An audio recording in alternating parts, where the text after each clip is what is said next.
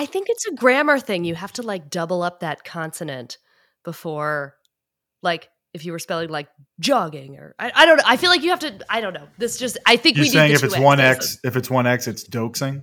Right. That's exactly what I'm saying. Yes, it's unacceptable. don't know. freedom of speech, fundamental rights, freedom of uh, conscience, academic freedom, freedom of press, and the right to listen. You're listening to So to Speak, the free speech podcast, brought to you by FIRE, the Foundation for Individual Rights and Expression. All right, folks, we're going to jump right in today. The past couple of podcasts have been high level, cerebral, focused on one topic. Today's podcast, we're going to do a news roundup. And the biggest news of the week is that we had argument at the Supreme Court in the net choice cases. We've talked about them on this podcast before, but just for those of you who have forgotten or might not be familiar with the cases, we had laws passed in the state of Florida and the state of Texas regulating how social media companies can moderate content. And Florida, the case was Moody v. Net Choice, and the state of Florida made it illegal for social media platforms to bar candidates for office in their state. This was precipitated, um, so we think, by the state's concerns surrounding the social media companies in the wake of January 6th, barring then President Trump from the platforms. And then the law in Florida also bars social media platforms from removing content from a journalistic enterprise. And this was motivated allegedly by the reaction to the Hunter Biden laptop story. Some of you might recall that Twitter banned the New York Post article about the Hunter Biden laptop story. But in Texas, you have a somewhat different law, which prohibits the platforms, broadly speaking, from removing any content based on a user's viewpoint. If you go to the Fifth Circuit in the Fifth Circuit decision in the Texas case, where they upheld the Texas law, the Florida law was struck down by the circuit court there. Um, Judge Andrew Oldham wrote in the Fifth Circuit decision that to generalize just a bit, the Florida law, quote, prohibits all censorship of some speakers, close quote, while the one from Texas, quote, prohibits some censorship of all speakers, close quote, if that makes sense. So we had argument in the net choice case on Tuesday. I have with us Aaron Terr, FIRE's Director of Public Advocacy, Alex Morey, FIRE's Director of Campus Rights Advocacy. And then for a last minute addition to this podcast, we have FIRE General Counsel Ronnie London. I pulled him out of a meeting. So, Ronnie, I appreciate you joining us. We'll keep you here shortly just for the net choice conversation. I want to get folks' brief response to what unfolded in that case during the oral argument. I think the biggest takeaway is that the justices really struggled to understand the reach of these laws. So, for example, there is the traditional, what you might think of social media practice, the news feeds, right? Um, where people are posting content and then that content is getting distributed to users in an algorithmic or chronological feed. And then they also had questions about whether the law reaches other things that maybe don't involve as much content moderation. Things like Facebook's marketplace. Is Uber a social media platform and would some of the features of Uber be swept with in this law? Gmail, Etsy, Venmo, Amazon Web Services. Justice Elena Kagan suggested that the Florida law is unconstitutional as applied to things like a Facebook feed, but she wondered if it would be legitimate as applied to tech services that are not expressive products like Uber. Uh, Justice Alito, for example, raised the possibility of remanding the case for more discussion at the lower court kind of, to kind of better develop the record surrounding what the Florida law applies to. I want to get your guys' perspective. Ronnie, I'll maybe start with you. This case is up on a facial challenge. So, what should the justices be assessing with regard to the constitutionality of these laws? Well, I mean, let's be clear. If you're talking about a law that regulates the internet and online communication, you are talking uh, by definition about a law that regulates speech. So if you start slicing and dicing a law and saying, well, would it apply to Uber because part of Uber is purely conduct in you know transactions between drivers and passengers and you know being told where to meet and how far away the car is and all that.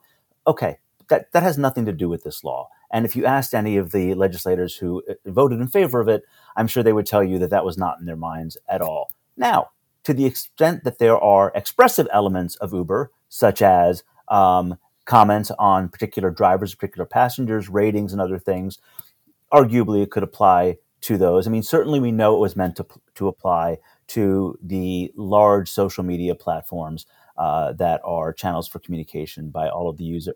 That was the motivation yeah. for passing That's right. That's right.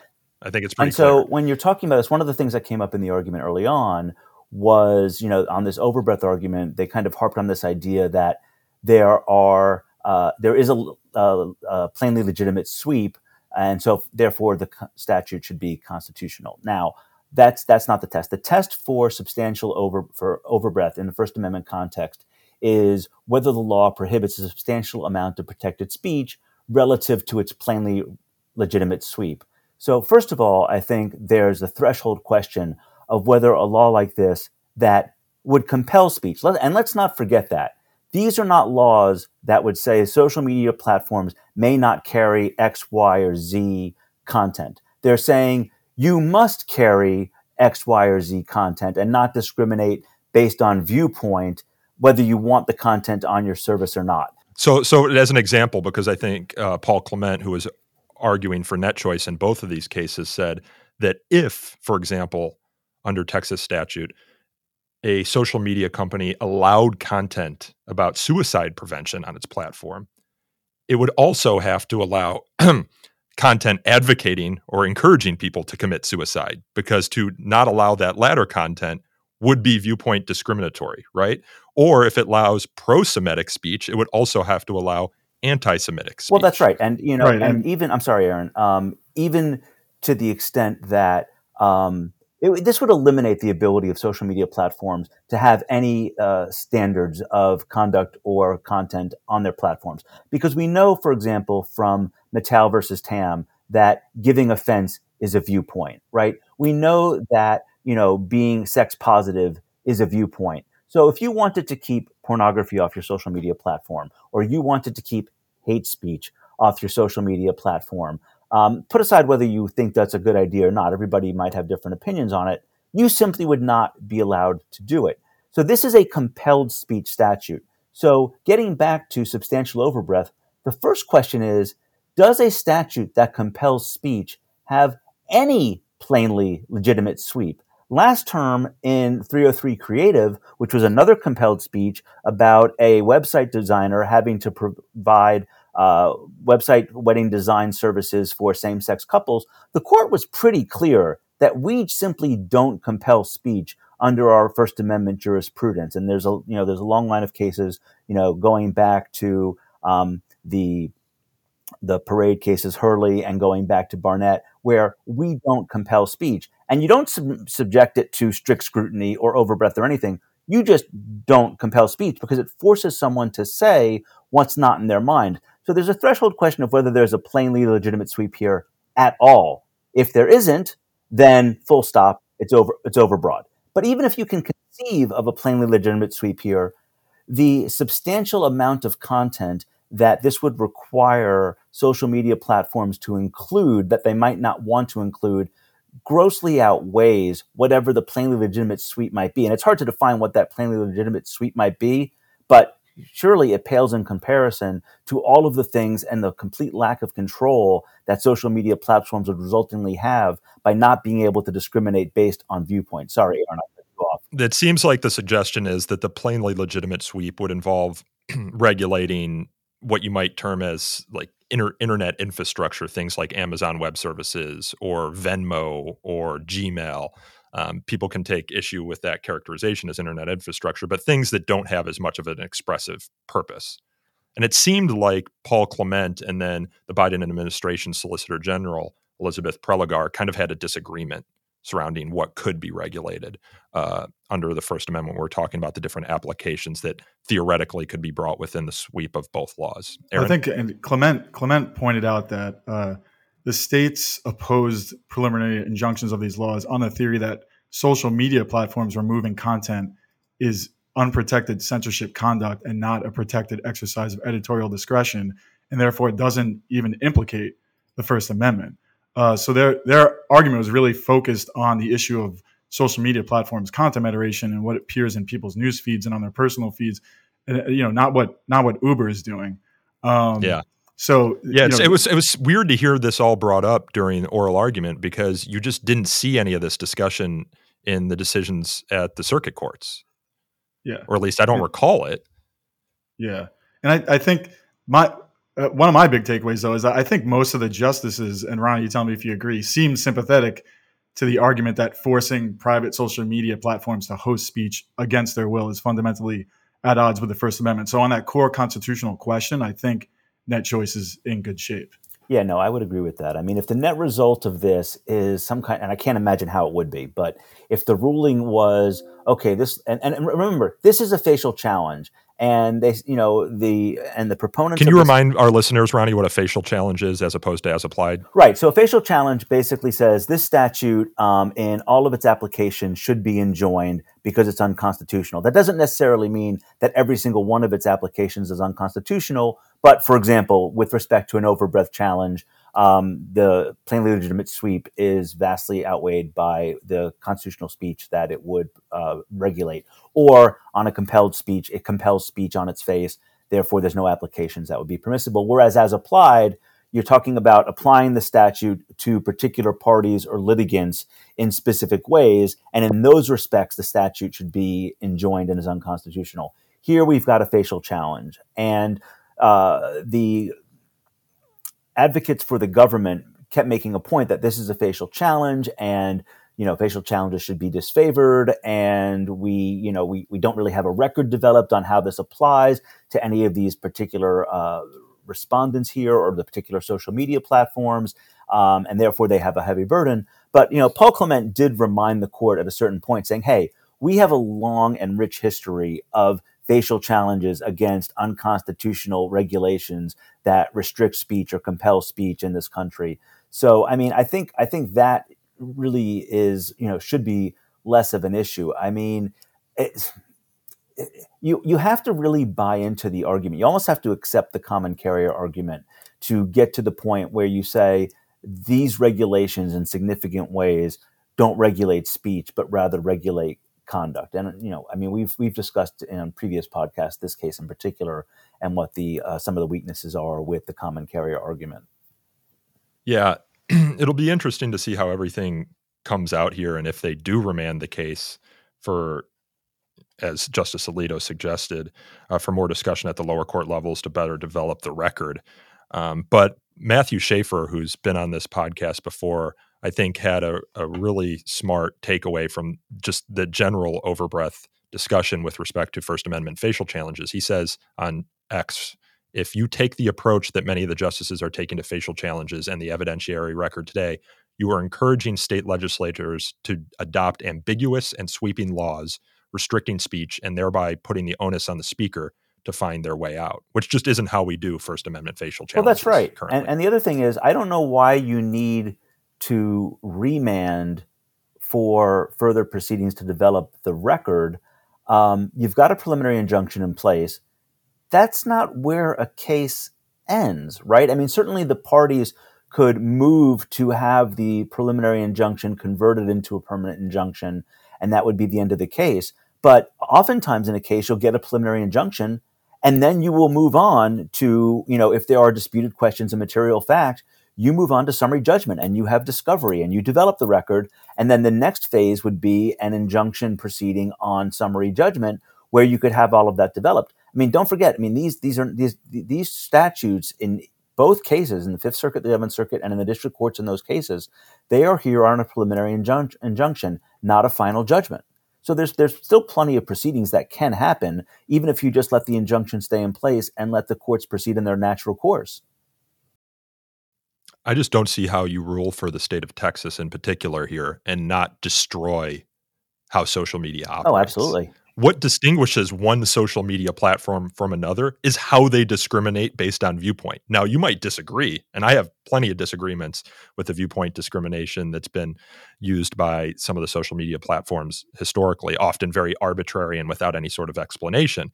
But one of the reasons that TikTok is more successful than pick your social media platform or X is more successful than Threads is because they give users content that they find more engaging. And that's because they feed up algorithmically more interesting content that is better tailored to the user's interest. If you can't discriminate based on viewpoint and platform some speech higher than other pl- uh, other speech, then you just can't have a, a social media platform that's distinguished in any meaningful way from any other social media platform. You're essentially destroying that industry, at least within the state of state of Texas. And that, yeah, and, and Paul Clement pointed out that the, the you're basically you're pressuring the platforms to just avoid any type of liability by just presenting a, a, a totally uncurated feed to all their users. So you're not prioritizing any posts above any others, and it just becomes like a just I think he said he called it gobbledygook. Like you're just gonna log on to Twitter and it's just you can see like things in different languages and and like stuff that's not of interest to you. And of course, that right, we all know that's not how social media works. The whole point is that these these algorithms that the employer are are tailoring content uh, to users, things that interest them, uh, the, the things that they want to see. And yeah, you, you're just kind of like getting rid of all that that essential feature of social media. Yeah, I mean that's I was going to say that's always to me been the core failing of the common carrier argument, and that is people are saying, "Oh, you are discriminating against certain viewpoints, and you are deplatforming or uh, diminishing the viewpoints that you don't agree with or that you don't want on your platform, um, and therefore we need to regulate you like a common carrier." Now, a common carrier is an entity that holds out service non-discriminatorily to the public on the same terms and conditions uh, across the service.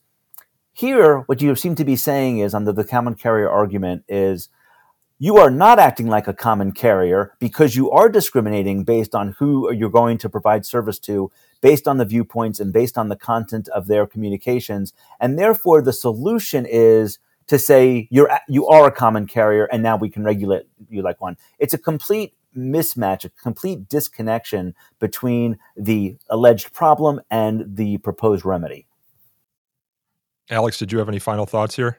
Well, I just think it's so interesting that the, you know, the user experience is so critical to the the products that are Facebook and Instagram and X. Um, you know, that like you said, Nico, that is that is the product that they're selling. And so to sort of transform them into something like, you know, a phone company or internet service provider just seems fundamentally wrong. What I will say though is, you know, listening to the to the oral arguments, I would not be surprised if they, you know, remand down. I hope they don't. You know, I hope we get resolution. Resolution is very urgently needed in this space. Of course, that said, if they go against, you know, fires views, then I hope they remand and, and go slow. But it would be much better to get a, you know, a quick result in our favor, in favor of net choice. Um, you know, this seems clear to us. Of yeah, course, uh, we're fire, and we always take the free speech. Stand. Yeah, and I should correct something I said earlier because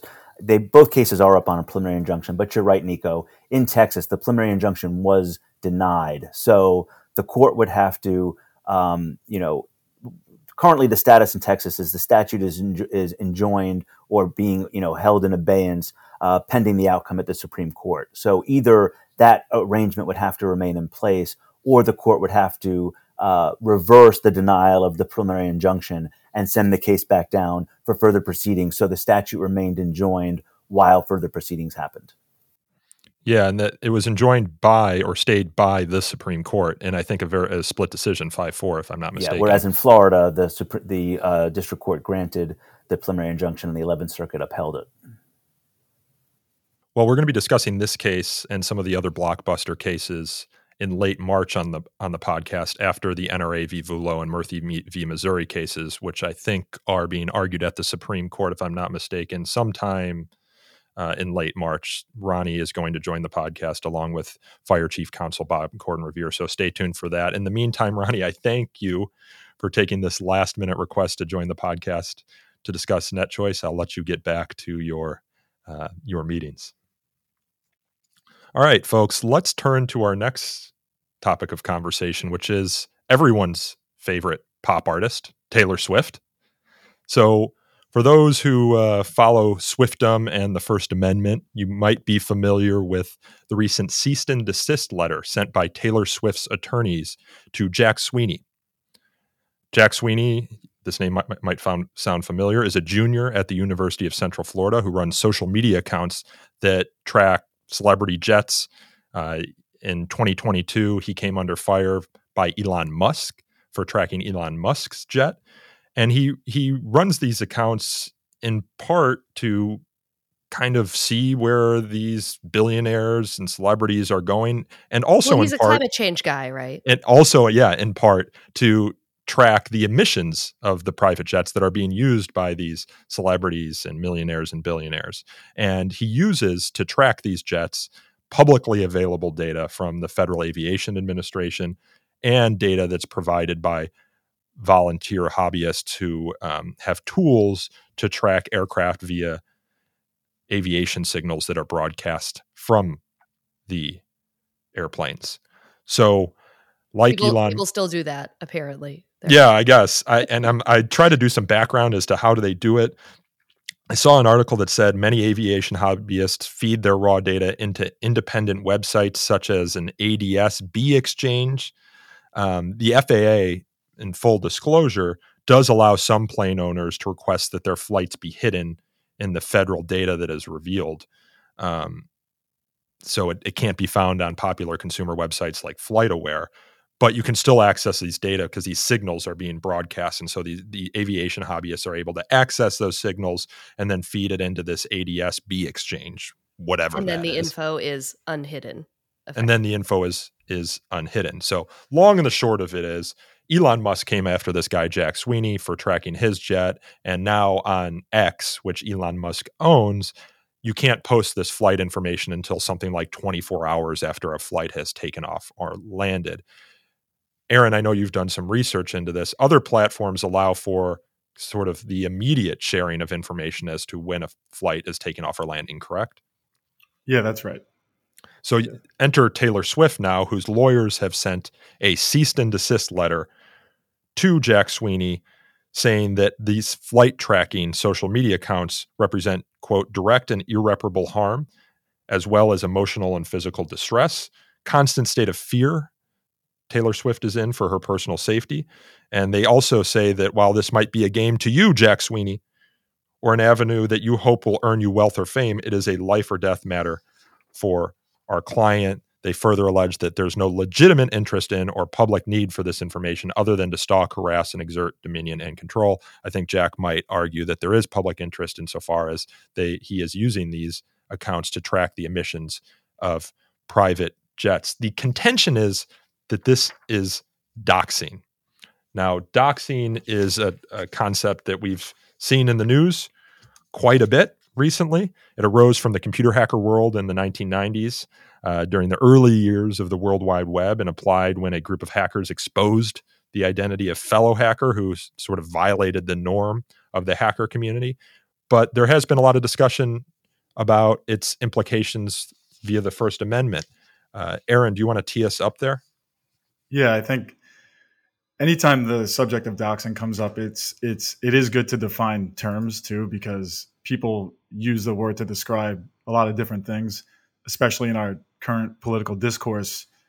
Doxing can sometimes just be another term from for basically disclosing any information about somebody without their consent. Uh, but that's also a way to describe a lot of what we call journalism. Um, or, or, you know, people apply the doxing label to disclosing information about someone that's just not really private. Uh, the or public, you mean? Yeah, yeah. Right, right. They, about someone that about information that's public. Um, you know, another example I like is that the of that is there was a Seattle journalist who uh, was at a, uh, a rally against police brutality, and he uh, dropped his pe- press pass on the ground, and a police officer found it, and he tweeted it out, um, a picture of it, and and made some kind of joke like, I think he said, uh, like, "Am I part of the resistance now? I have your press pass." Uh, and the press pass and the, the journalist accused the police officer of doxing him. Now the press pass just had his his name, his photo, and his media affiliation, which is generally information that you'll find on any news website uh, about a journalist. Um, so, you know, question whether or not that is really doxing. Um, now, granted, I you know the harder question would be when someone intentionally releases personal info about someone, like a phone number or home address, without their consent, with some sort of malicious intent, like they want to humiliate that person or or or uh, they want other people to harass them or and just basically give them a lot of unwanted attention. But even then, the First Amendment's generally going to protect that type of speech because the First Amendment protects the publication of, of truthful information, particularly on matters of public concern. Because uh, again, that's that's a lot of what journalism is, uh, and a core purpose of free speech and, and free press is to bring to light information that's in the public interest, and sometimes that might include uh, sensitive or unflattering information about a person that they would prefer to keep private. Yeah, there there are already laws against some of the things that I think folks are concerned about. Uh, there are laws against true threats. There are laws against incitement to imminent lawless action, harassment, yeah, you know, stalking, the, uh, in, intimidation. There's the privacy tort of public disclosure of of private facts. But you know, doxing is often, as you say, involved. Eh, the allegation of doxing also invo- often involves the publication of truthful information. That that and, that that is often has some sort of uh, that's in the public interest in some way. You know, even even the example of like disclosing somebody's address, there are are times when that can actually be a matter of public concern, believe it or not. So, like one example of that is during the 2021 uh, New York City mayoral race. There, there, were questions about Eric Adams, who's now the, mayor of NYC, but when he was a candidate, there were questions about his residency. Right, people were uh, the journalists were investigating this issue. They were looking at his campaign disclosure reports, tax filings, and other publicly available documents to try to get the bottom of, of this question of where does Eric Adams actually live? Does he actually live in New York City? And some of the news reports contained addresses of his properties and photos of his properties. But in that case, right, it was relevant to an issue of public concern whether this candidate was misleading voters about living in the area that he's trying to govern. Um, so yeah, and I think you're right. Like existing law already addresses a lot of the harms that people are concerned about when it comes to doxing. And when you look at some of the states' laws that they've passed specifically against doxing, they tend to have really broad and, and vague language um, that's that's concerning, uh, and and that and that violates the First Amendment. Um, and they and covers a lot of speech that many people would consider to have a legitimate or beneficial purpose. So, you know, a general ban on just divulging personal information with the intent of causing the target humiliation, distress, uh, covers a lot of activity that many people would say is a legitimate way of holding people accountable for for wrongdoing. Um, and with some of these laws, you don't even have to intend the bad outcome. It's just enough if you should have reasonably foreseen it. Uh, so, um, you know, you can see how that can go wrong because, like, should a journalist publishing this type of information just have foreseen that it was going to result in some harassment of the person that they're talking about? I mean, that's you just have to be very careful when you're passing laws that are holding people legally responsible for third parties' bad conduct. Because then there's a lot of stuff that you're not going to be able to say just because anytime you speak publicly about someone, right? Especially if you're someone on Twitter, you have a lot of followers, you call someone out. There's always some risk that some lunatic is going to like harass that person or threaten them or whatever. But you can't then just say, okay, then we can never just speak publicly, say negative things about people in public because someone else might do something bad. I mean, punish the person who does that but don't punish the speaker.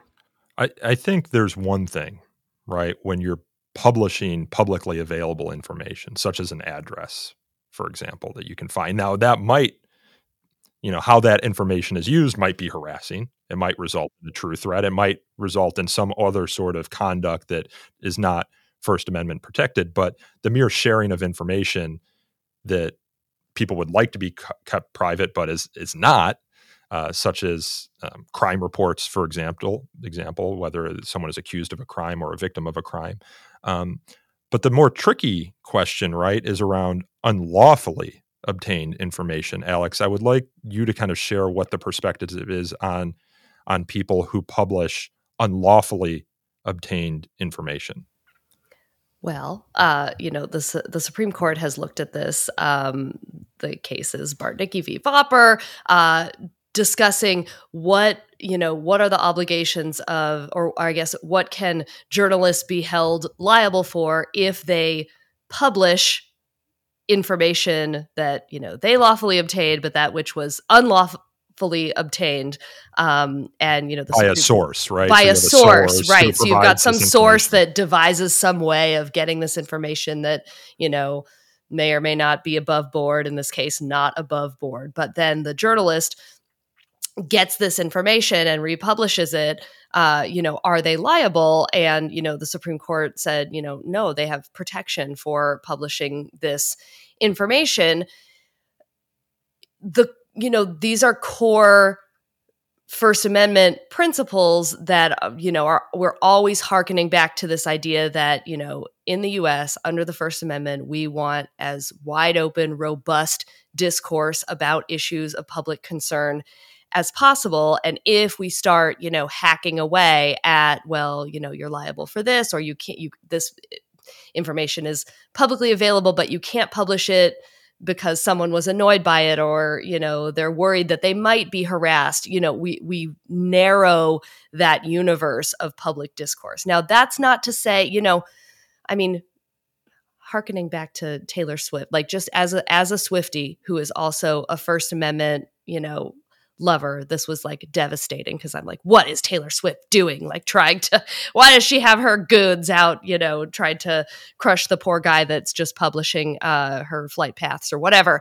Um but that's not to say i mean i'm sure she is scared about you know people stalking her. And i'm sure when people get called out on x formerly twitter it is nerve wrack like i don't even like when people retweet me and and you know are crit- nobody likes to be criticized in this social media world. That said the first amendment already does a really good job of figuring out when you know criticism or journalism crosses the line. There's a high bar but it's not insurmountable. You know when something uh, amounts to harassment or a true threat or incitement like that is not protected and fire is never going to be out here saying oh we should protect that. But uh, if you start again you know lowering that bar then we get into very tricky territory where it's going to be near impossible to police and what instead is going to happen is a lot of a lot of speech is going to be chilled and a lot of public dispor- discourse about stuff that's important. You know, this Jack Sweeney guy, you know, I am sure he I'm sure he does love the fame, you know, I'm sure he does love the notoriety, but he seems to care genuinely about, you know, billionaires, you know, trotting around in their private jets, uh, you know, ruining the climate while we're over here you know recycling our drinking out of paper straws and you know trying our best to recycle and uh you know so i mean there is public interest in a lot of this stuff Yeah. A, a lot of journalism would be impossible, right? So Daniel Ellsberg delivers to the New York Times the Pentagon Papers, uh, which kind of blew the lid open on the Vietnam War.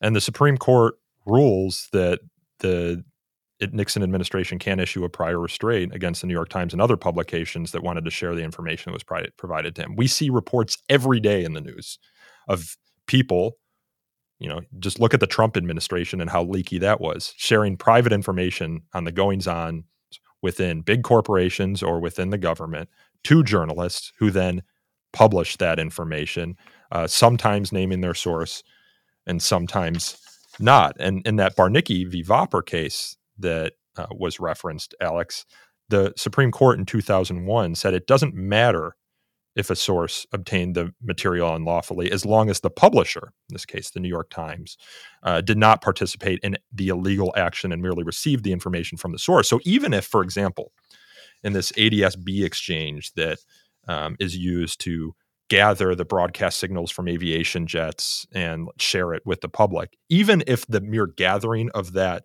broadcast is illegal, so long as Jack isn't involved in the gathering of that broadcast and the sharing of it publicly, he can then take what it what these people who gathered it shared and report on it, which might be what he's actually doing. It's no different than, for example, the New York Times reporting on the Pentagon Papers case. So, or reporting on, you know, uh, you know, reality winner leaks, or you know, the Chelsea Manning stuff. You know, a, a lot of really important journalism for you know time immemorial has been you know rooted out at, you know, at its source someone is leaking this stuff unlawfully and uh, you know well, you brought up you brought up Chelsea Manning and Julian Assange. I think that's important because right now there's a case against Julian Assange and, and WikiLeaks for the sharing of the information that was provided by Chelsea Manning. And a big sticking point in that case is whether Julian Assange actually assisted Chelsea Manning in procuring that information, which would not protect him from um, certain liability. Um, but if he merely just received it and Chelsea Manning was the only person alleged to have or parti- actually participated in the taking of that classified information, then Julian Assange should be free to report on the information provided to him by a source. In this case, Chelsea Manning. Yes, go go ahead, Aaron. No, yeah, and and of course the government can still punish Chelsea Manning, right? Because yes. and the, they did, the, and they did, yeah, and and uh, the court said in Bart Bartnicki, uh, there's a there's a, a line in there that says the normal method of deterring unlawful conduct is to impose an appropriate punishment on the person who engages in it. Um, so yeah, I think that that that's important. Um, and in the in the Julian Assange case, uh, he's charged under the uh, uh, espionage. It's like 17 charges under the Espionage Act, and the vast majority, you know, all of them except that one, uh, have to do with him receiving or publishing uh, information from a source. Uh, there, like you said, there's that one charge that alleges that he uh, conspired with Manning to try and crack. He tried and failed to crack a password to some government database uh, somewhere where he, he, they, they didn't have uh, authorization to access. But everything else is about his his publishing activity. Um, and the Espionage Act, you know, is I, I, actually went back and read the language of it. It's just such a vague and overbroad law. Um, it criminalizes receiving or sharing classified information related to national security from any source if you have reason to believe the information will be quote used to the injury of the United States. Now, on its face, I, that seems to make it illegal just to read WikiLeaks or like tweet a link to it, which I think is is wild. Um, yeah, and would would render the Pentagon Papers case uh, wrongly decided. Um, Uh, now, of course, the Pentagon Papers case and the interpretation of the Constitution by the Supreme Court supersedes any sort of statute like the Espionage Act. So the Espionage Act should be unconstitutional under any plain reading, or at least that portion of the Espionage Act under any plain reading of the Pentagon Papers case. So, and this was a case, right? Or this was a statute, right, Aaron, that was passed uh, surrounding World War One, right, to criminalize dissent and opposition to that mm-hmm. war. yeah, States. it just uh, it just has so many bad, so many bad provisions in it, um, and uh, you know the the the again a major purpose of the First Amendment is to enable the press, citizen journalists, activists to to act as government watchdogs. Um, uh, you know, Potter Potter Stewart said, "Without an informed and free press." There there cannot be an enlightened people, and that's often going to entail revealing damning information about the government that I would rather keep secret. Uh, publishing leaks can expose government corruption, malfeasance, or or like in the case of the the Pentagon Papers, lies to the American public. Um, in this so, case, the the justifications for the war in Vietnam and how it was going. That's right. Uh, there was a lot of yeah, there was information in there about uh, of the Americans' history uh, or the United States' history of involvement in Vietnam. Um, uh, escalating the war. Yeah, I mean, in democracy, the press needs freedom to determine when publishing that, that information is in the public interest, especially especially given the government's incentives, right, to hide more information than is necessary. And in fact, uh, Nixon's Solicitor General, uh, uh, Erwin Griswold, um, who defended the government in the Pentagon Papers case, later admitted that there was no trace of a threat to national security in those documents, which, which is amazing, right? be a lawyer, can it? Yeah, yeah especially um, one for the government. Yeah, and it's not, which is not surprising because the, the they were documenting act, U.S. activities in Vietnam at the time that the New York Times and the Washington Post published the the Pentagon Papers. It, it was about activity activities that had taken place like years, if not decades before. Uh, so it wasn't a threat to national security of, of like the, the, the government's current war efforts in Vietnam. Um, Yeah. yeah. these doxing stories have been in the news in other contexts as well. Uh, some of our listeners will be familiar with the case at Harvard. So October 7th happens, right? In response, the undergraduate Palestine Solidarity Committee at Harvard, which I guess is a consortium of different student groups, um, issued a statement that called Israeli, Israel entirely responsible for the violence on October 7th. Uh, it was co-signed by this letter. This open letter was co-signed by 34 Harvard student groups, and in response, folks who disagreed with the contention that Israel was entirely responsible for the violence on October 7th drove trucks around campus, around Harvard's campus, with the names and some publicly available information about members of these 34 student groups. This was called doxing. This was widely criticized.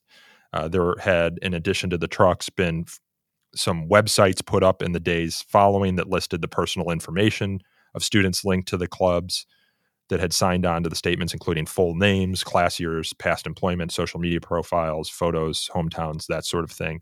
Uh, two of those sites had been taken down by Google subsequently for violating Google's terms of service.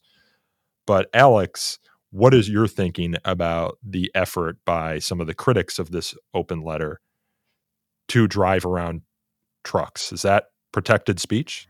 Uh, protected but ill-advised. So this is one of the, you know, the stickier points um, when you know we're First Amendment advocates. I also do you know head up our our campus work, um, and we are always, of course, you know, guided by First Amendment principles. We just talked about, uh, you know, the flimsiness of doxing definitions and what really does what you know is it just publishing uh, is is it journalism or is it something different? You know, obviously, I don't think people would argue that this is journalism. This I isn't think the this, New York Times reporting on the Pentagon. This, you know, yeah. I mean, clearly, this is an advocacy group that is, you know, wanting to at least raise awareness about this, but doing it in a way that you know students are saying like this is, you know, freaky. We're seeing that. I mean, students are are telling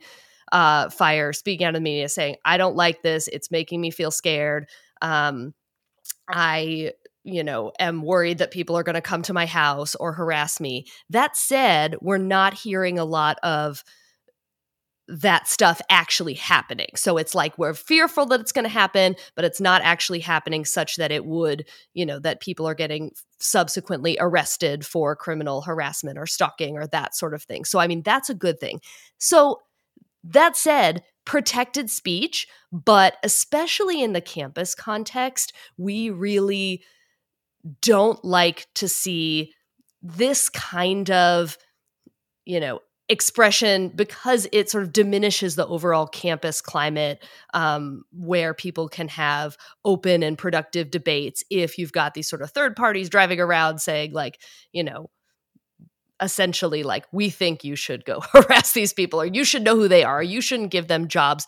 By definition you know undergrads especially are learning you know they're here to test out their civic engagement muscle and build that and figure out you know how do i dip my toe in? Um, and if people are responding to that by being like you should never give this person a job like that's you know as a society i don't think that that is a productive way of engaging with you know our our our newest adult members. So again it really tricky but again nothing illegal about these billboards well, but yeah. there's an ick factor for sure nobody's immune from criticism, right? So if you sign on to this open letter, you can expect criticism. I think some of the problem that you're alluding to, Alex, with the use of these trucks that it, according to the people who drove them around is intent to deter is intended to deter employers from hiring these students is that it chills expression, is that it chills people's participation in the conversation surrounding the October 7th attacks, and that it's meant to do so. It's meant to scare people from having an opinion. Um, so while it can be protected, it can also have a chilling effect. Correct, Aaron? Exactly. Yeah, and and I think that um, there's it's I, I agree. You know, I would prefer to see a norm against the general norm against this type of kind of public shaming behavior because uh, you know this is an not, attempt at cancel culture, right? Like this is yeah, right. Cancel but culture. but it, but it is something to deal with through norms. I think right it is yeah. so you know this type of shaming is is often unproductive. Uh, you know, trying to get someone fired for their speech is, is bad. Um, but at the same time, it's not the government's role. Uh, the government shouldn't be trying to distinguish between like good and bad doxing or good or bad forms of public criticism. Um, so you know, some speech may be unethical uh, and and have some sort of chilling effect. Doesn't necessarily mean it should be illegal. Um, and this is yeah, this definitely is protected speech. It's on a matter of public concern. Um, but yeah, there's still a concern that it might made some of those students um, afraid to speak out on third rail issues in the future uh, that it's it's this sort of public shaming isn't conducive to a culture of free expression and constructive dialogue. Um, but you know, you also at the same time want to be careful that you're not policing too hard the way that people engage in public criticism. Um, there's a debate. We've certainly be, seen universities do that. Uh, that's that's one of their favorite things to right. do. So yes, I'm not encouraging yeah. that. Yeah, just, the, the problem. Yeah, the problem is if you forbid the sharing of truthful information. Now, we didn't discuss in the previous conversation sharing of untruthful information, which is not always protected speech.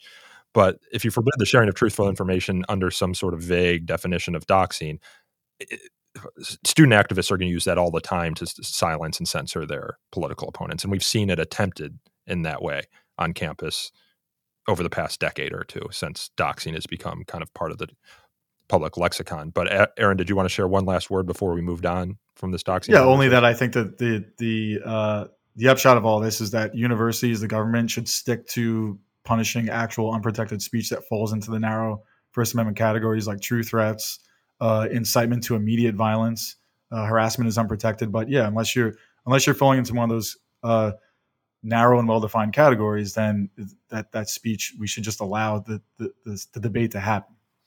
one of the interesting things about doxing, we're working on an explainer on doxing for Fire's website right now, is how do you spell it? Is it D O X X I N G or is it D O X I N G? I think we're going with the double X, if I'm not mistaken. After I, some... I like to go, I, I like to go with three X's, but you might be the only person on the internet using that.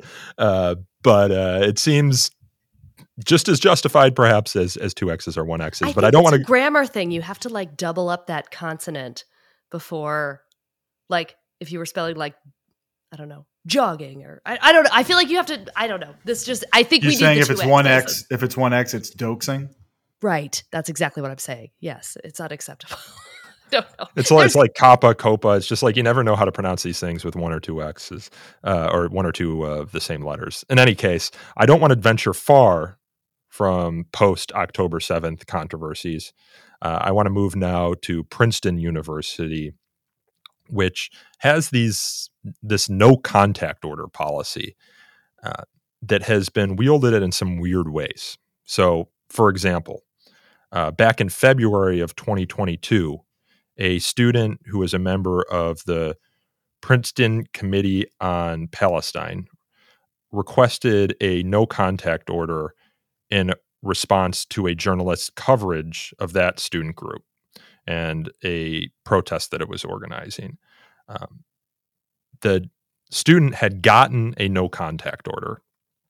Um, but it was weird because the journalist who was the recipient of that no contact order had communicated with this PCP leader only once. It's weird to use PCP as the uh, shorthand for Princeton Committee on Palestine, but that's what it is. Um, and the journalist had only communicated with this leader to confirm facts and quotes prior to publication of an article about a protest the leader was in involved in. Uh, all Princeton, seems normal. All seems normal, right? Yes. So a journalist reaches out to you for to confirm facts or get a quote, and you get a no contact order uh, preventing you from communicating with the subject of your story. Well, that's the policy that Princeton had, and I say had because fire helped get rid of it. sure did, sure yes. did. They, they, I'm, I'm, I reviewed our coverage of it, Alex, and it seemed like the order was issued pursuant to its Title IX sexual assault policy. It doesn't even make any sense. Um, the the policy allowed any student to seek a no contact order or no communication order due to interpersonal conflicts. Uh, the student in this case who received the no, contact order, Daniel Shapiro, Danielle Shapiro, wrote about it in the Wall Street Journal, and it was effect- effectively amended. Fire got involved, but there was a second incident that arose on November 9th of last year when a journalist with the Princeton Tory covered a campus protest held by Students for Justice in Palestine. And while the journalist was recording footage of the protest, a graduate student allegedly attempted to block the journalist's camera and then followed her around as she tried to cover the event. Uh, and we've been seeing a lot of this like post October 7th, where, you know, journalists are trying to cover events and people are saying, we don't feel safe with you trying to cover this. And so there's been post October 7th has been tough in this respect. The journalist reported this incident, the kind of interfering with their journalistic work, the coverage of an event happening in a public space, to a public safety officer. But the officer blamed the journalist for, quote, inciting something, close quote, and did not intervene. intervene. And then the graduate student um, allegedly continued to obstruct the journalist, allegedly pushing her and stepping on her foot. And after the protest, to add insult to injury, went and got one of those no contact orders because against Princeton let you get no contact orders against anyone for essentially any reason, which yes. is insane. And the journalist goes to the dean, right, and says, like, how do I do my journalism if I can't contact my sources? And the the dean the dean's uh, like, I don't know, actually. You might just want to not contact them anymore. yeah. So or like it was it was insane. So what's going on here? Go ahead, Aaron. I was just going to say it's kind of nice to just have a get out, get out of jail free card basically for any negative press coverage. I mean, right, like and that's exactly that's exactly how you know st- these Princeton, these Ivies, you know, they're smart. They figured out at least a few of these folks were like, I can just get a no contact order if I don't like them covering, you know, my you know some the, my leadership of this organization or this protest or whatever um you know no contact orders can be an incredibly important tool. Um, they can be used, you know, when there is proven interpersonal violence between students uh, or faculty they can be used as a interim measure for example where you know one student reports that there was some kind of altercation, but the university can't immediately investigate it. So for the next 24 hours, they impose a no contact order until, you know, the next business day they can investigate it. Fire thinks that that is you know a proper use but here we have a situation where there was this like very vague policy that students figured out they could use as this like weird loophole and even worse implementation so the policy i think at one point had said something like you know you needed to at least contact the person that you were requesting a no contact order against and say like hey i don't like your behavior. Can you resolve it? before then princeton would move on to implementing the no contact order. That was what the policy said. But in practice what was happening was there was none of that there there was just you asked for it and it was granted. There was none of this no no due process.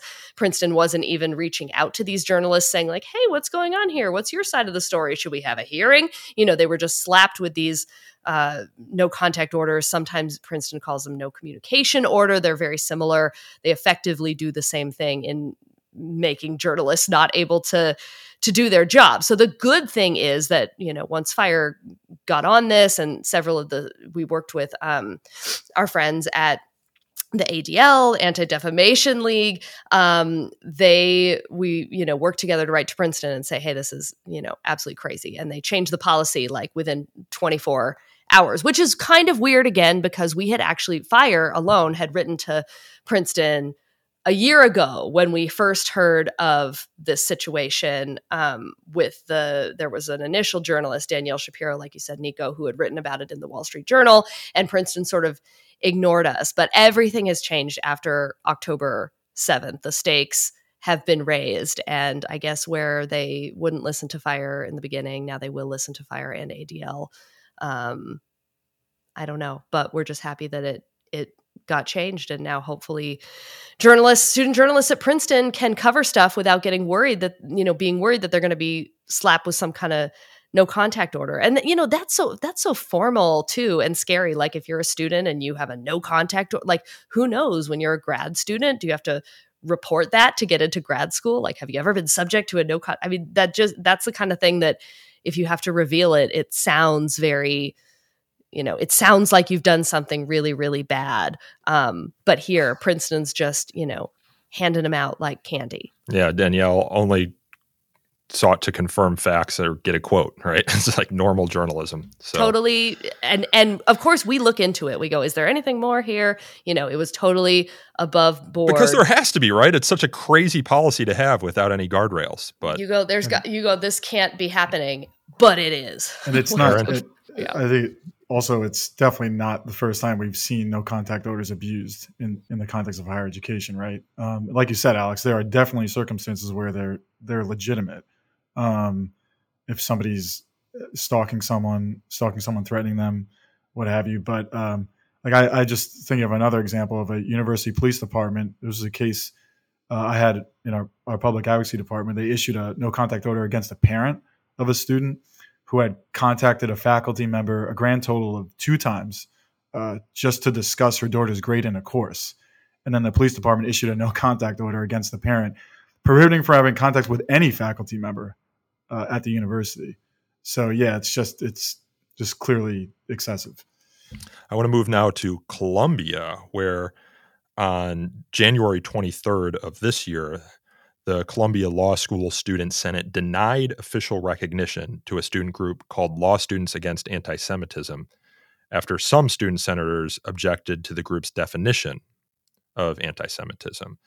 Uh, the definition of anti Semitism that would be used by the law students against anti Semitism was the IHRA definition of anti Semitism. The student senators accused uh, the law students against anti Semitism of using this definition because it could be used to stifle speech.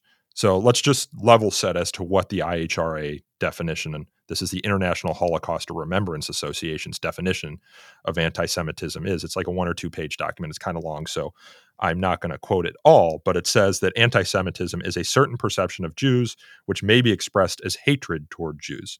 Rhetorical and physical manifestations of anti Semitism are directed toward Jewish or non Jewish individuals and or their property, toward Jewish community institutions and religious facilities. And it says some examples that could including be but not limited to yeah, of anti Semitism could include denying the Jewish people the right to self determination, for example, by claiming that the existence of state of the state of Israel is a racist endeavor, applying double standards by requiring of Israel a, a behavior not expected or demanded of any other democratic nation, drawing comparisons of contemporary Israeli policy to that of the Nazis, and holding Jews collectively responsible for actions of the state of Israel. This is an interesting case because FIRE opposes the IHRA definition of anti Semitism, in part because these examples that it, it lays out as examples of anti Semitism clearly include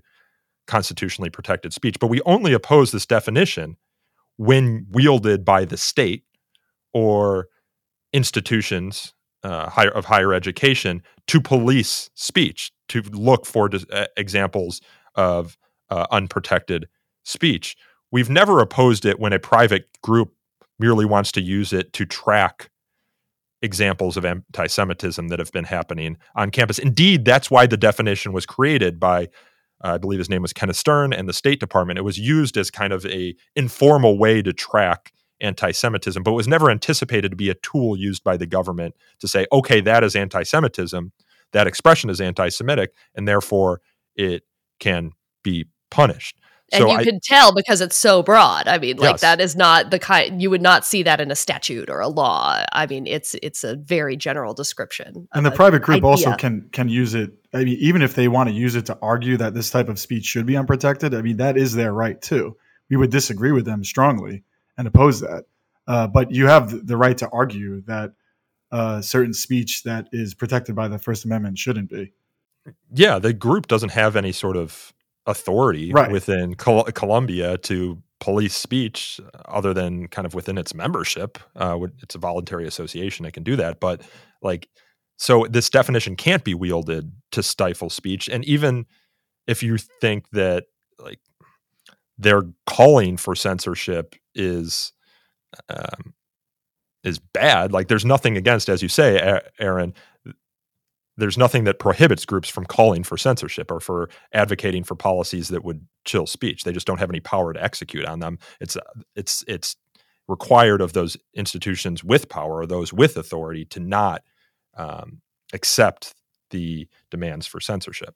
Student governments don't often know what it is that I mean. The, I would assume that you know the Columbia law student government would know more than you know your average student government. That said, what we like to see is you know so when student governments are approving uh, student fee funding or saying whether or not a student organization is allowed to be officially recognized if the school promises free speech if they're a private school that promises free speech or if they're a public school bound by the First Amendment, they have to do that in a viewpoint neutral way. So there can be requirements like have a constitution and fill out this paperwork and have an advisor. And once those things are done, uh, you know, there can be some level of debate and then they're supposed to be approved the funding or the recognition what we more often see and what was happening in this case was you know we're worried about approving this group because of its views and that is that's viewpoint discrimination. Um, and what was so interesting of course is that they're like this could be anti-speech um, which is you know what we love we we just love it at fire when all sides claim free speech and uh, we have to step in and say what free speech actually you, you, means. you can't uh, deny a group recognition or benefits just because they might be anti-speech. You could have a censorship club we would Columbia. go to bat for the censorship club so hard. Let me just tell you, we would be all over that. We we love it when we get to defend people calling for censorship because we'll say we don't love censorship, but we will defend your right to you know express your desire for it. It's protected speech. And, and to be clear, we're not contending here that the uh, Law Student Association against anti-Semitism is calling for censorship, and in fact, we have no problem with the IHRA definition insofar as it just tracks what you perceive to be as anti-Semitic. It's when again those with power use the definition and namely its examples to police speech and punish those who who uh, fall within the definition that we would then have a problem. Yeah, I mean, we'd have a problem if like the group for if if the university was taking data from the group and saying whenever you call this anti-semitism we will punish it but there's no evidence. we will investigate and punish it right yeah, but, um, we won the case right? The group got official yes. recognition. Good work alex. Yes so there they, we go. the president wrote back and said we got your letter. We just approved them. Have a nice day. Paraphrase so we're, we're, we're two for two on these campus cases that we're discussing at princeton and columbia. If they would also, only all go so smoothly. I know, right? We had another sort of victory at Columbia.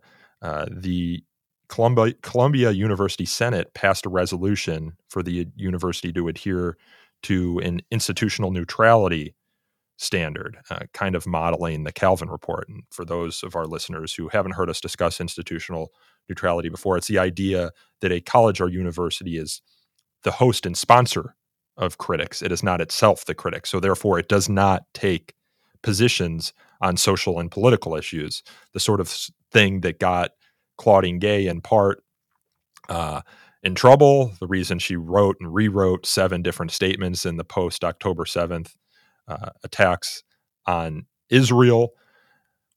There is a lot of interest in by colleges and universities right now in adopting a position on institutional neutrality, a la the University of Chicago's Kalven report, because they're putting themselves in no win situations when they opine on some political and social issues and not others. When they opine on Donald Trump's election or the war in Ukraine or the Dobbs decision on abortion, and then they're silent on the attacks on Israel on October 7th, people are like, well, what gives? What what is guiding you to determine what you issue statements on and take positions on versus other issues? And then there's just kind of the other consideration that if you want an environment for academic freedom and open inquiry and robust discourse when the senior levels at the administration put their thumb on the scale and say this is what our institution believes. These are our values.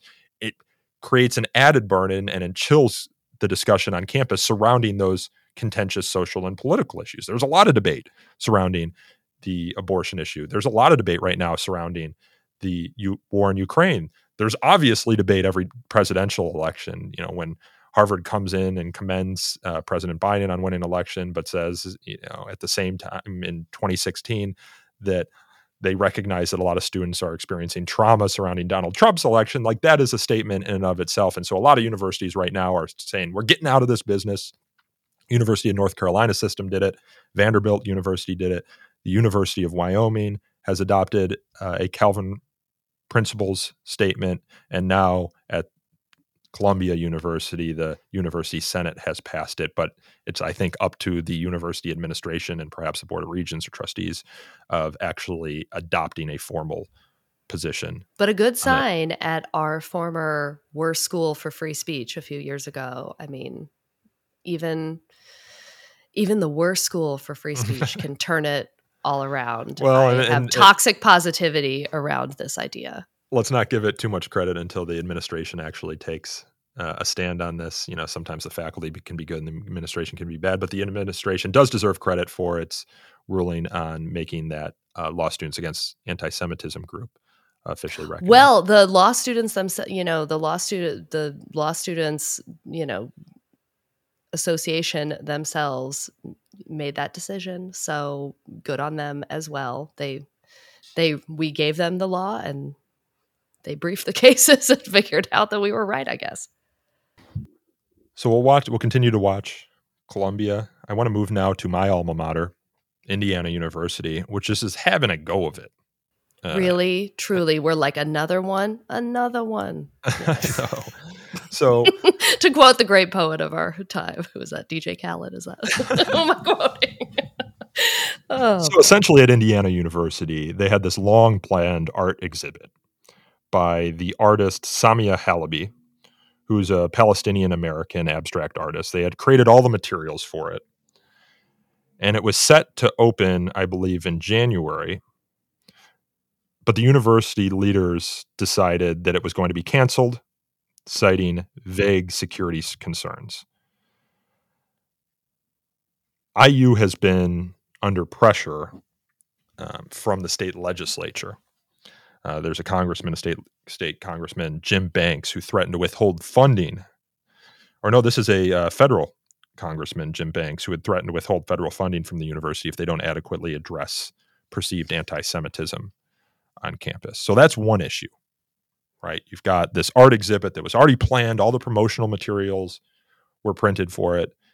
And then the university decides, nope, can't have the Palestinian American artist um, art exhibit coming up. Then you have the background here where there's threats to its funding. You also have this faculty member, Abdulkader Sinno, who has been barred, he's a tenured professor, has been barred from teaching until this fall after he is alleged to have improperly booked an event space on behalf of a student led group, the Palestine Solidarity Committee. Now, the Palestine Solidarity Committee wanted to host this man, Miko Peled. I hope I'm pronouncing that correctly. He's an Israeli American activist who have argued for the creation of a of one democratic state with equal rights for Israelis and Palestinians. So as many student groups know, when you are booking a room or you want to become a registered student organization, you need to have a faculty advisor sign off on it. So Abdulkader Sinno submitted a form to reserve the room so that this this uh, Israeli American activist could speak to this Palestine Solidarity Committee. Um, a few hours after he submitted the request, the reservation was approved. Eight days later, he was called in by the chair of the Middle Eastern Languages and Cultures Department and told that he made a mistake on the form when he submitted it. Uh, Sinno had listed Middle Eastern languages and culture as his department. And as a result, given the false impression that this was a department sponsored or sanctioned event. And so it sounds like there was just confusion surrounding the submission of this form. And you can imagine it. You're looking at a form, right? You're filling out all your information, and it, it says department, and you list your department because that's the department you're a part of. But in this case, I guess on this form, that actually means like, is there a department that's sponsoring the event? Sinno said this is an honest mistake. He assumed the department's field simply meant what I said it meant or might have meant. Um, and he resubmitted the form, or he asked the Palestine Solidarity Committee to resubmit the form. It was denied. Um, it was denied by the university because of alleged short notice and because they were concerned um, that there wouldn't be security, enough security necessary to protect the event on such short notice. Uh, the interim dean of one of the schools at Indiana University claimed that Sinno had falsely or incorrectly indicated the room reservation was for an academic event, not for a student organization, that he used forgery, quote, forgery or unauthorized alteration of university documents to reserve the university space. So essentially, what you have here is a de minimis paperwork error that you could imagine someone would make. No ill will intended, totally. And they barring a tenured professor from teaching until next fall as a result. Because now, they saw a little error that they thought, we can get him on this one. It's absolutely bullshit. I was the president of a student organization at Indiana University. These were like deform these were like just simple forms that you would submit and they always got approved if a room was available. And they were hosting it here in Woodburn, which is like a giant academic building and there are tons of rooms that students can use to reserve spaces to get a guest speaker. And the sort of like hemming and hawing over whether it's an academic event or an event for a student organization. Like student organization events can be academic events, right? Like it doesn't need to be sponsored by a department for it to be an academic event. So there you're just kind of um, hemming and hawing and debating over semantics, and they're barring a tenured professor from teaching as a result of it. So like if universities were focused on their core mission of education, they should be falling all over themselves to facilitate, you know, student discussion, speakers, like whenever possible. And if there is some, you know, vague security concern or whatever, they should be, you know, send a security guard down there, foot the bill. Um, it's very clear here that their goal is to is not to facilitate this speech, but instead, you know, shut it down because it's controversial. And clearly, they were looking for any possible uh, avenue through which they thought they might legally be able to do it. Yeah, controversial. Be, afraid of the, the, funding threats from Jim Banks, Aaron. Yeah, I mean, it, it, wouldn't be the first time that a university was using some bullshit pretext uh, for censorship. They do they do this all the time. Uh, administrators, where they know that they seem to know that they can't punish speech just based on its content or potential to uh, cause controversy. Uh, so they they start looking all over for like what what's what's a a, a, a, on the surface uh, a legitimate reason that I can stop the speech from happening. Um, and it just, or you know, like another classic example, right, is when like a professor says something controversial and the university wants to punish him for it, but they can't. So they start looking through his entire history. Like, let's go back 20 years and see if he did something uh, that might might have been uh, against uh, our rules. And show me the man, and I'll find you the crime. Right, right, right exactly. So, yeah, well, you know, everyone loves safety, right? Everyone wants to be safe. So universities often fall back on this justification to to ban protected expression on campus. And we've seen it time and time again. We've even litigated a case involving security fees that were levied against a student group that wanted to host actor and uh, social justice activists, uh, rapper, excuse me, and social justice activist Boots Riley at Western Michigan University. We won that case. It's just a tired tired justification for censorship and didn't even bear out in this case. So, despite being denied the room reservation, the event took place as scheduled as an act of civil disobedience. And this is this is like the second act of civil disobedience I've seen by students who have been faced with bullshit censorship justifications. Our listeners might recall the situation at the University of Pennsylvania when a student group wanted to screen the documentary Israelism, and University of Pennsylvania denied the request to do so based on security concerns. They screamed it anyway, guess what happened? Nothing. a conversation. Same thing happened here at And- Indiana University. And also, I, I think every time we've had a case where the university has, has said they have legitimate security concerns about an event to justify canceling it, and we filed when it's at a public university, um, or even sometimes private university, you can file a public rec- records request with the local police department if they say they've had contact with the police department. If it's a public university, you can get public records from the university itself. And we've done that to see, okay, let's see, let's make you, let's have the university show its cards over its concerns. Every time we've done that, not no actual like true threats have shown up. I, I mean, at least any case that I was involved in, it was always just like a lot of harsh criticism. People saying, you know, maybe people using harsh language and or maybe saying they're going to show up to protest at most. But that alone is not, you know, that's not like a true security threat that would justify shutting down an event. All right, I want to turn to one last case, um, not a post October 7th case, although it did happen after October 7th. It's not related to the uh, Israel Hamas war. So you have this guy, Michael Cassidy. He's a former congressional and legislative candidate from Mississippi who walks into the Iowa state capitol and destroys a display erected by the Satanic Temple of Iowa. The idol was of Baphomet. Um, this is the, the display. It was a display display of the idol of Baphomet, uh, who is, I guess, a robed figure with a goat head. People might, Satanists love it. yeah, you've you've probably seen it before. You think of Satanists, that you know, it's one of the images that that comes to mind. I definitely feel like Uh, I've seen that image in horror movies too. Yes, yeah, yeah. From Um, your nightmares. maybe our editors There can put is. up a photo of Baphomet. In any case, um, Michael Cassidy had been charged with felony mischief and a hate crime. Um, going to a a public space in the case of a state capitol or a private space and destroying property is not protected expression. I think we can all agree on that one, right? Agreed. Agreed. And I And- think the hate crime thing was like because of it was like because of a like targeting a particular religion. Yes, yes. Um, and the IRS says that the Satanic Temple is a tax exempt church. You might agree with that. You might disagree with it, but it's you know But we all have to law. agree with the IRS. So Yes. Other pa- under pain of audit, but uh, the members of the Satanic Temple had also received permission to install the exhibit. So, fast forward to February fifth.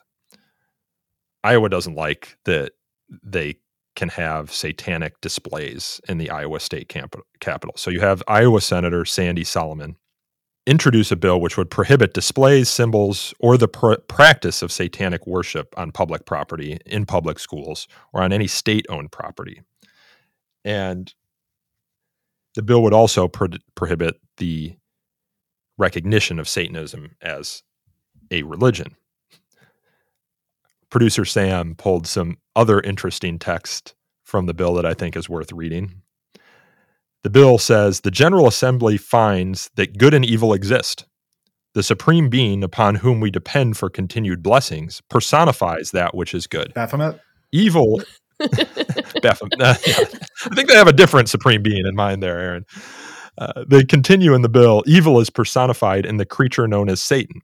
It is the duty of the government to play an appropriate role in protecting the inhabitant residents of Iowa from evil while encouraging and facilitating good. No, it's not. What happened to separation of church and state?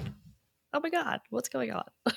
Well, can Aaron and Alex, the state of Iowa, ban and target just the Satanic Temple from displaying its imagery, its symbols, or its people from practicing on public property in public schools or in any state owned property? No, I, and look, I, I'm no fan of Satan personally, but you this is just a blatantly viewpoint based restriction. Uh, public public forums when the government uh, opens up uh, public property to expressive activity, like like on a in a public or there are traditional public forums right like streets, sidewalks, and parks, uh, where Americans have historically exercised their First Amendment rights, and the government it's just a cardinal rule of the First Amendment. Um, that you can't discriminate, exclude people from those public forums based on their views, and that's clearly what's happening here. Uh, and the same idea applies uh, when the government establishes a public forum, like in a, you know, it sets aside space in the state house where people can have displays. Um, the same, which is presumably apply. how the Satanic Temple got that Baphomet. Display. Right, exactly. Um, so, uh, and, and by the way, you know, if you're if you're religious, you should also you should fully support the principle of viewpoint neutrality because it equally protects religious groups' right to access these public forums uh, with their views.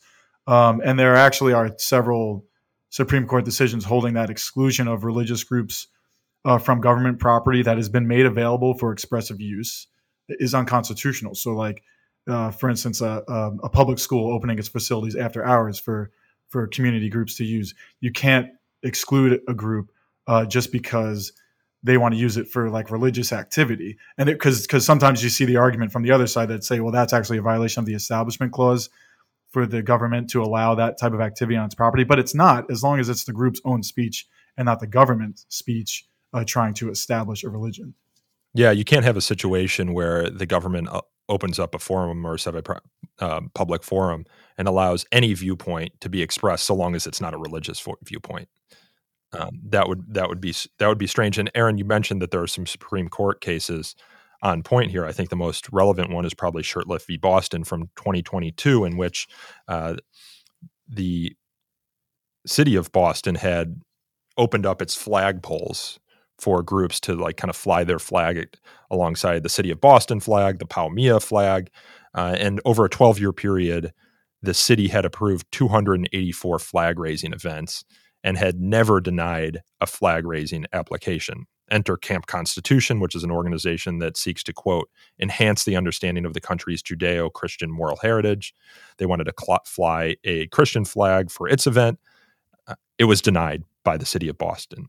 And the Supreme Court said that the flag raising program did not constitute government speech, so it could not, therefore, refuse to fly a private religious organization's flag and and meanwhile approve other viewpoints or other organizations flag here. So it's almost exactly on point. You can't allow other religious groups or other viewpoints to have displays on on property of the the state capital in Iowa while meanwhile excluding only that viewpoint that loves Satan I guess in this case.